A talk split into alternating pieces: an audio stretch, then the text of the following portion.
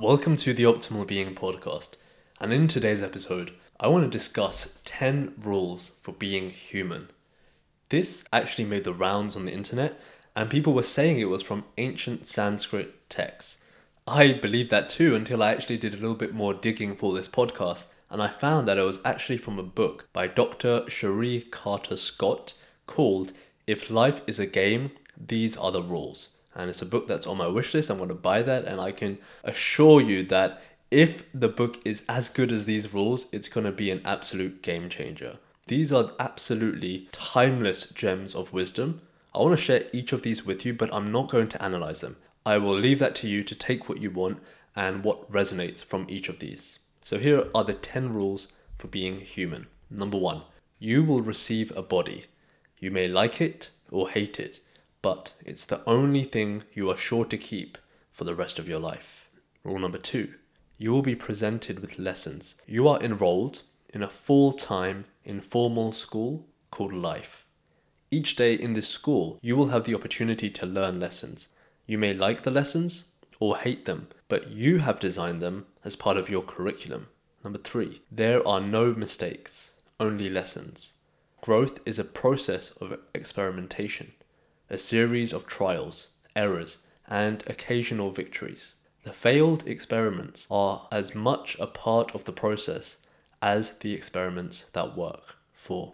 A lesson is repeated until learned. Lessons will be repeated to you in various forms until you have learned them. When you have learned them, you can then go on to the next lesson. Number 5. Learning does not end. There is no part of life that does not contain lessons. If you are alive, there are lessons to be learned. Number six, there is no place better than here. When your there has become a here, you will simply obtain a there that will look better to you than your present here. Number seven, others are only mirrors of you. You cannot love or hate something about another person unless it reflects something you love or hate about yourself. Number eight, what you make of your life is up to you. You have all the tools and resources you need. What you do with them is up to you. Number nine, your answers lie inside of you. All you need to do is look, listen, and trust.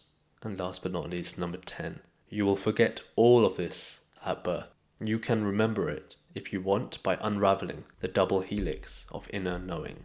Take the time to re listen to these as much as you need to for each of them to really absorb. And I know that every time that I re listen and read these, it always hits me on a different level, depending on what is going on in my life. For me, when I reflect on these rules, or when I first reflected on this rule, it gave me three priceless insights.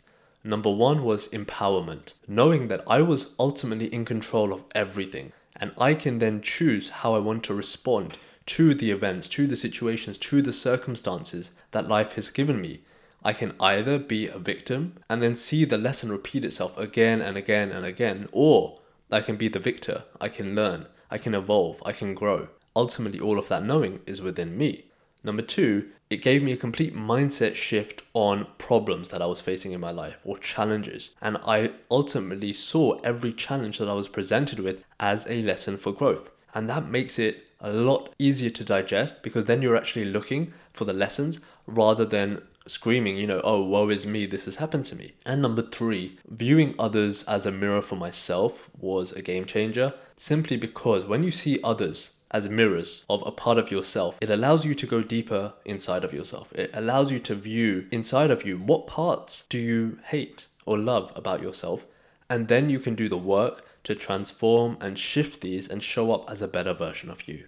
If you enjoyed this episode, please make sure to subscribe and share it with someone that could use these lessons. It goes a long way. If you're looking to step into your power, release that old story you've been carrying around with, and transform those limiting beliefs that are holding you back from achieving greatness in your life, check out theoptimalbeing.com to see how we can work together. Thank you for tuning in.